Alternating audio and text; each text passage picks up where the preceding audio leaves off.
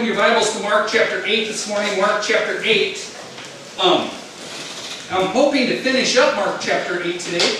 We started um, the last section of Mark 8 last week. We're in verses 34 through 38. I am not going to review everything that we talked about last week, but if you need the notes or a new note sheet, we do have note sheets here. And I will go back and just touch a couple of highlights in review as we get into new material. We'll start here with Elijah, Mark chapter 8, begin reading in verse 34, and we will read through the end of the chapter. So we'll go Elijah and then Miss uh, Heidi and just kind of read along. And when he had called the people unto him his disciples also, he said unto them, Whosoever will come after me, let him deny himself and take up his cross and follow me. So verse 35. Yeah.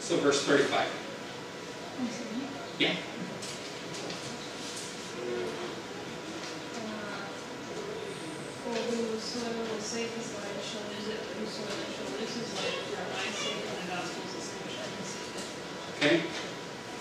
Um, for what shall it profit a man if he shall gain the whole world and lose his own soul? What shall a man give in exchange for his life? Whichever. Whichever end. therefore shall be ashamed of me and of my words in this adulterous and sinful generation, of him also shall the Son of Man be ashamed when he cometh in the glory of his Father with holy angels. I'll, I'll just tell you right now, as a brief introduction, this is a passage of Scripture that has always been very challenging to me, even dating back to when I was Ethan's age. Ethan is, I think, 12 now. Even when I was dating back to Ethan's age and before, this particular passage of Scripture has always been a challenge to me.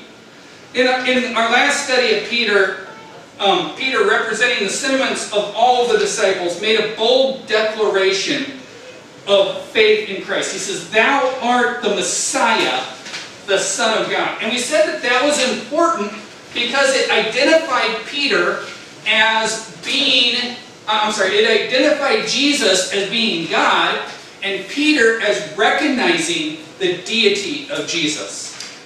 We said that in order to have a relationship with Christ, that it is essential that we confess that Jesus Christ is God. It is impossible to have a relationship with Christ, and I'll just say it is impossible to be saved if you cannot recognize the deity of Christ.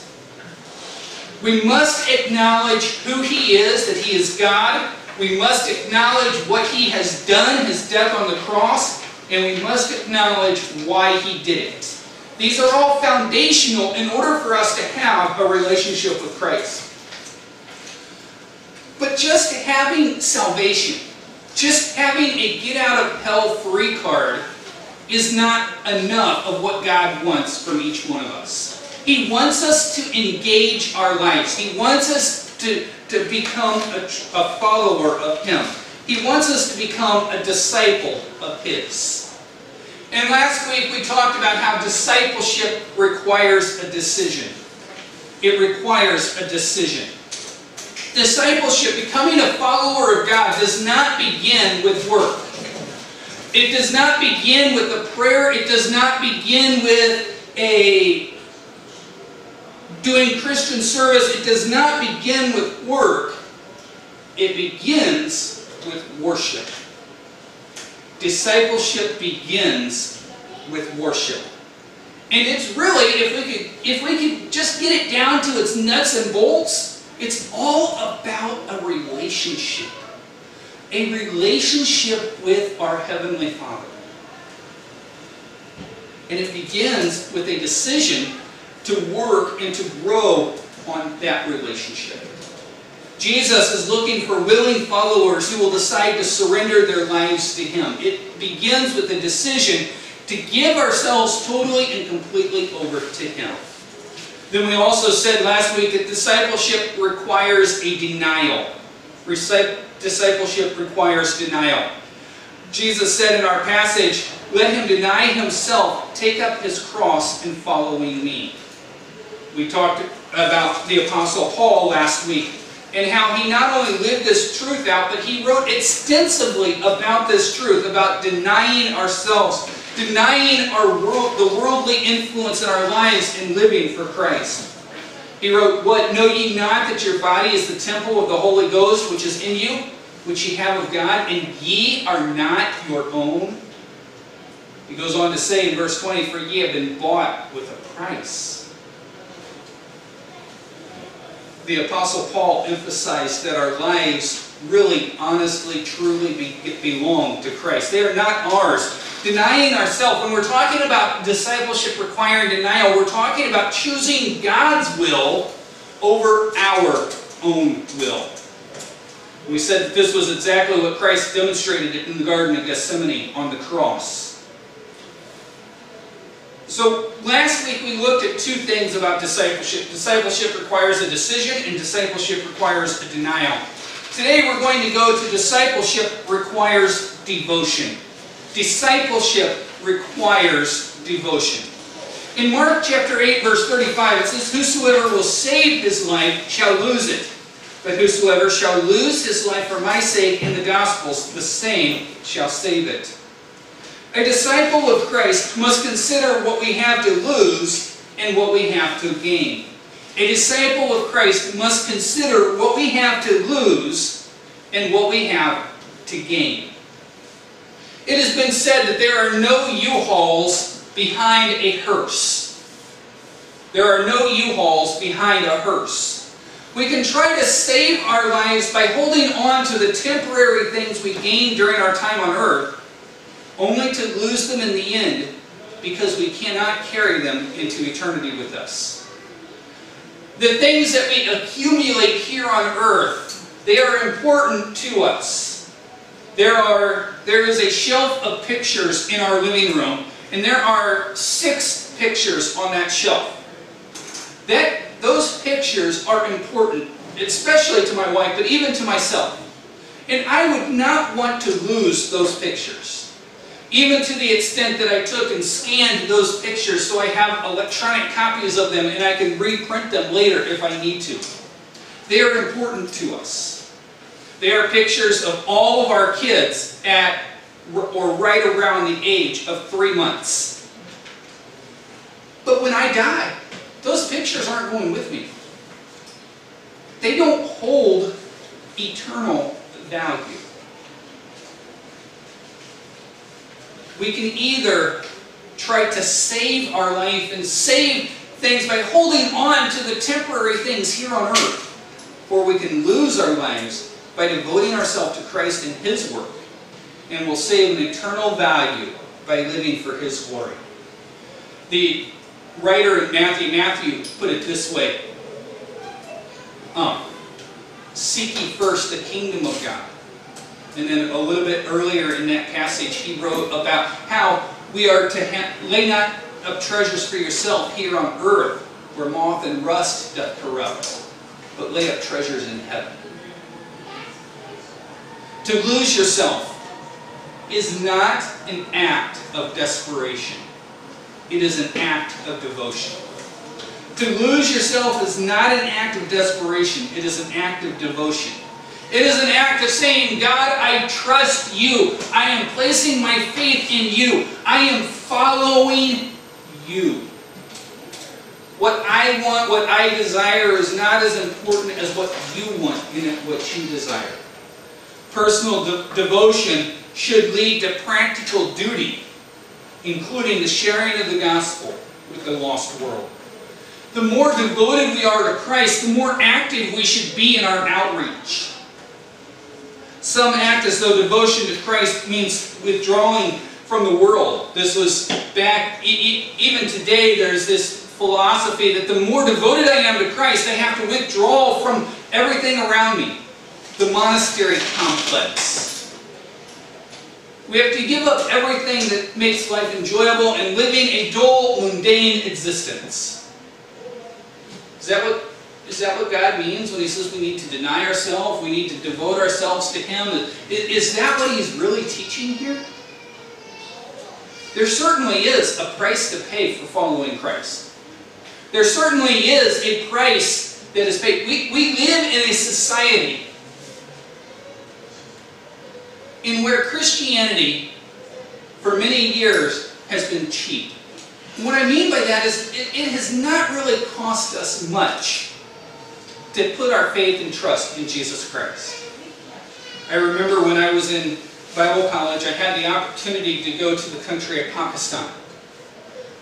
When I was in Pakistan, I met believers that had death sentences. Their family had actually taken out a death contract on them.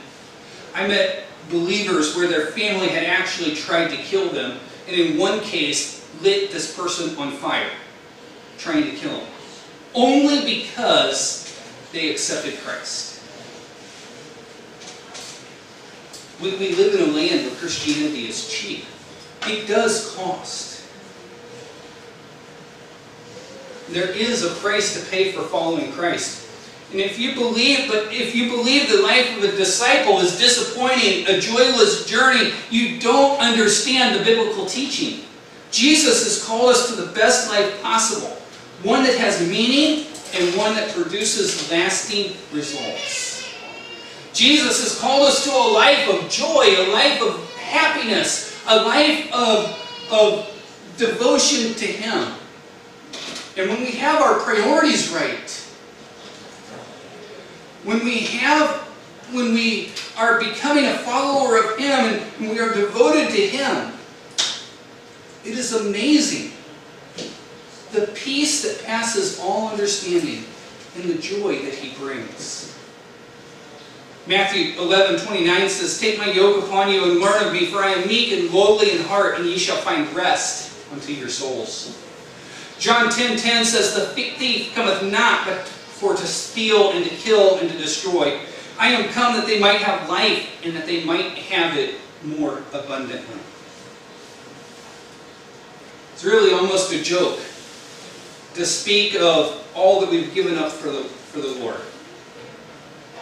He takes the lives that we give Him. He takes our lives, lives that without Him would be destined to vanity and waste, with no eternal or lasting significance.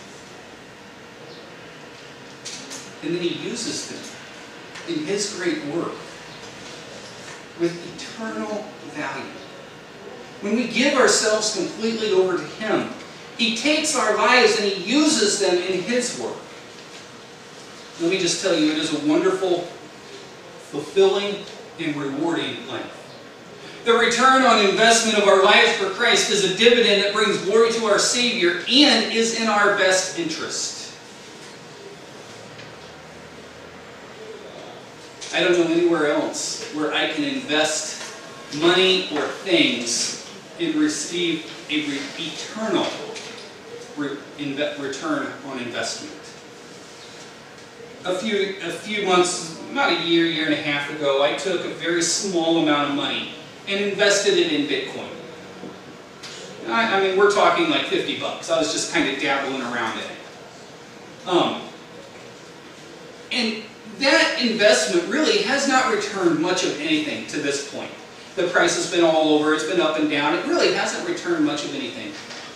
But statistically, if I hold that for another 10, 15, 20 years, there's, there's a possibility that I'll get a, a small return on the investment. But then what? Have that small return. It lasted for a short time, and then it's done. It's over. It's gone. When we invest our lives for Christ, that investment, that return on investment, lives for all eternity. When I was growing up, I heard it put this way.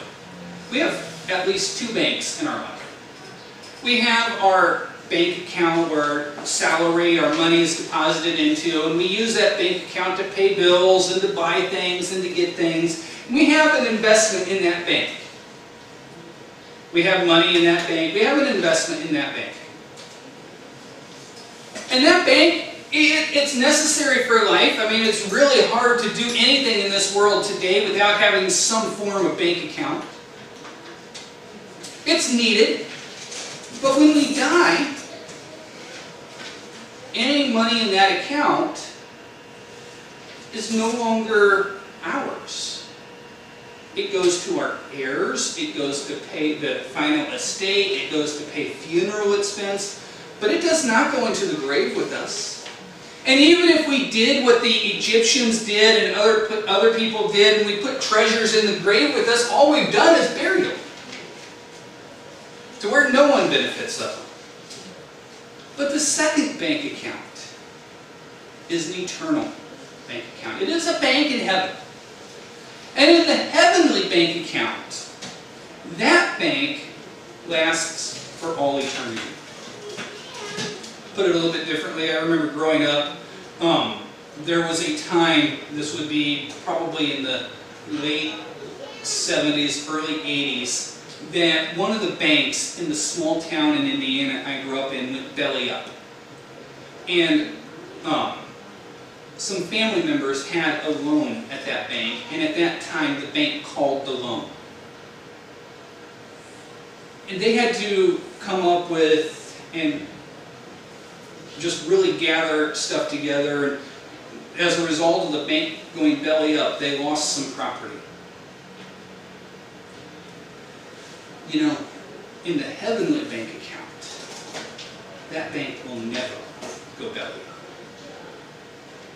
I said a few minutes ago that, that um, I dabble just a little bit with Bitcoin, and I, I really don't have any real investment in there outside of, like I said, about 50 bucks. That's about it. That's about all I've put in. If I listen to some financial gurus, I've thrown my $50 away, and that will never come back to me. It'll never really amount to anything. I've wasted my money. There's some very well-known people that just really do not like Bitcoin as an investment. And it's very possible. That's one reason why I only put a very small amount of money into it. Um, on the other hand, an investment in the heavenly bank account will reap dividends for all eternity. The return on investment of our lives is a dividend that brings glory to our Savior and is in our best interest. Discipleship requires a decision. Discipleship requires denial. Discipleship requires devotion. And discipleship requires determination. Discipleship requires determination. Mark 8, 36 to 38, For what shall it profit a man if he gain the whole world and lose his own soul? Or what shall a man give in exchange for his soul? Whosoever therefore shall be ashamed of me and of my words in this adulterous and sin sinful generation, of him also shall the Son of Man be ashamed when he cometh in the glory of his Father with the holy angels. Those who decide to follow after Jesus must learn to determine the value of things from God's perspective. We must learn to, to change the way we look at things and look at things from the value of God's perspective. Jesus asks two questions to get his disciples thinking about this point. What shall it profit a man if he gain the whole world and lose his own soul? What shall it profit a man if he gain everything, if he has the largest bank account, all of the money, if he, if he has all of the power that one could possibly have, and yet he dies without Christ? What profit is there in that? What shall a man give in exchange for his soul? Seeing things from God's perspective means understanding that what really matters in life is that which counts for eternity. I just finished one of my master's classes. I submitted the final um, on Friday evening for one of my master's classes. In the whole scheme of eternity, that master's degree really matters little to nothing in the whole scheme of eternity.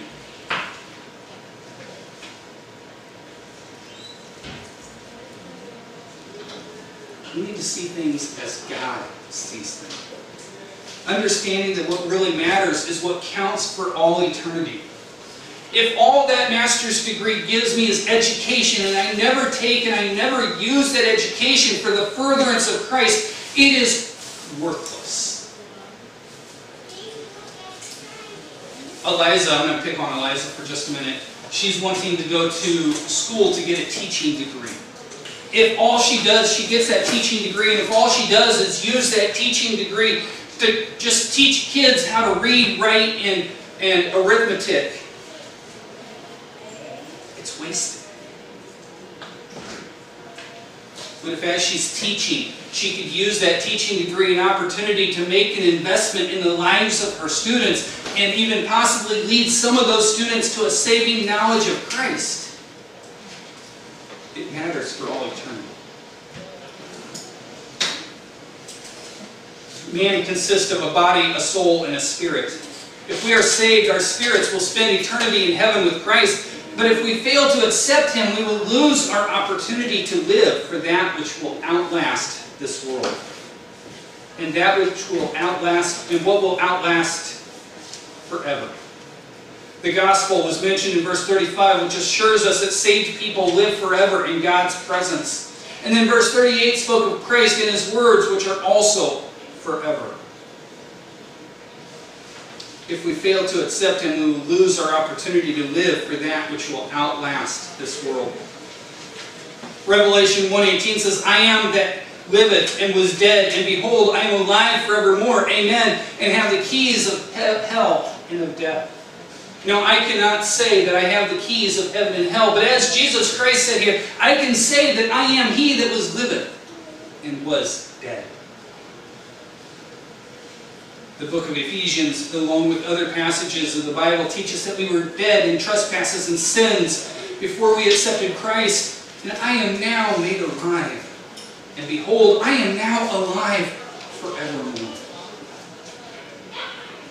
Matthew 24, 35 says, Heaven and earth shall pass away, but my words shall not pass away. Psalms 119, verse 89 says, Forever, O Lord, thy word is settled in heaven. In the final verse of Mark 8, Jesus spoke of his return in the glory of his Father with the holy angels. That refers, many people believe, to a second coming which begins with his millennial reign. Christians will reign with him for 1,000 years before we enter into heaven. But if we fail to follow him with our lives, we'll suffer loss at that time.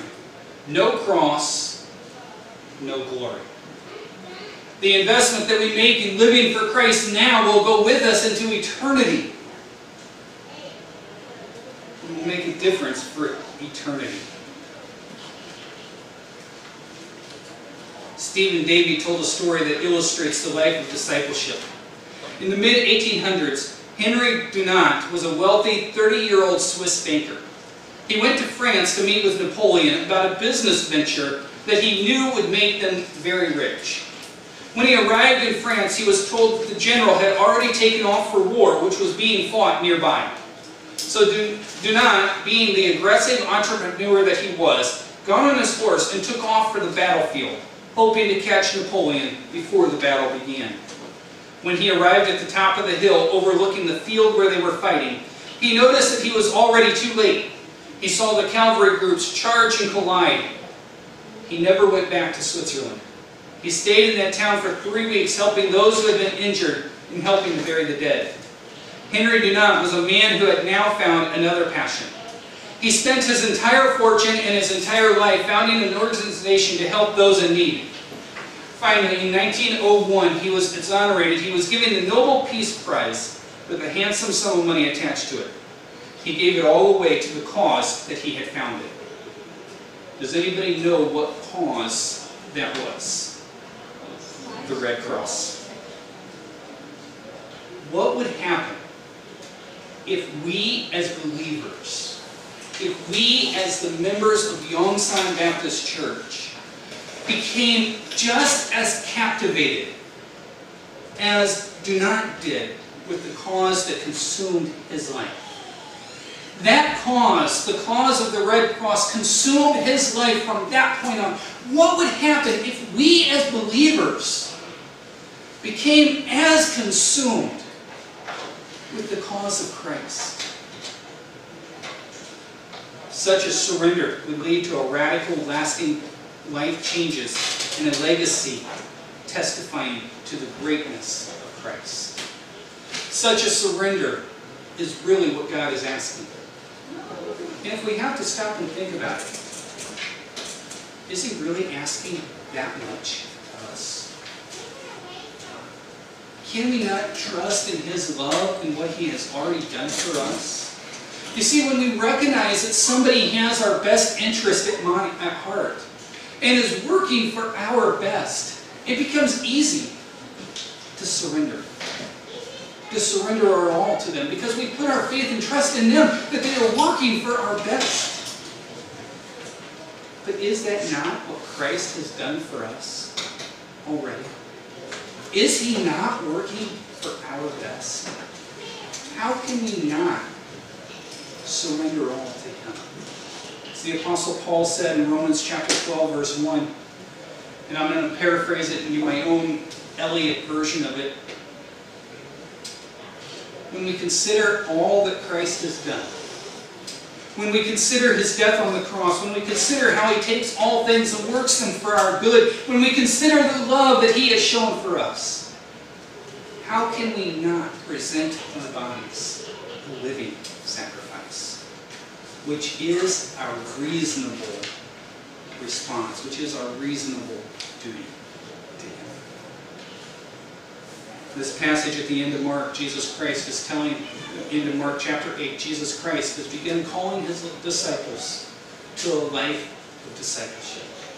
And that same call goes out to each one of us today.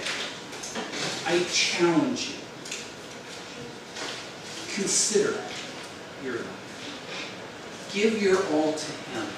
Don't invest in temporal things, but invest in eternity and you will never regret it. Let's pray. Dear God, this passage for many, many years has been challenging to me personally. To give you my all. To seek after and to follow you in everything and in every aspect of life.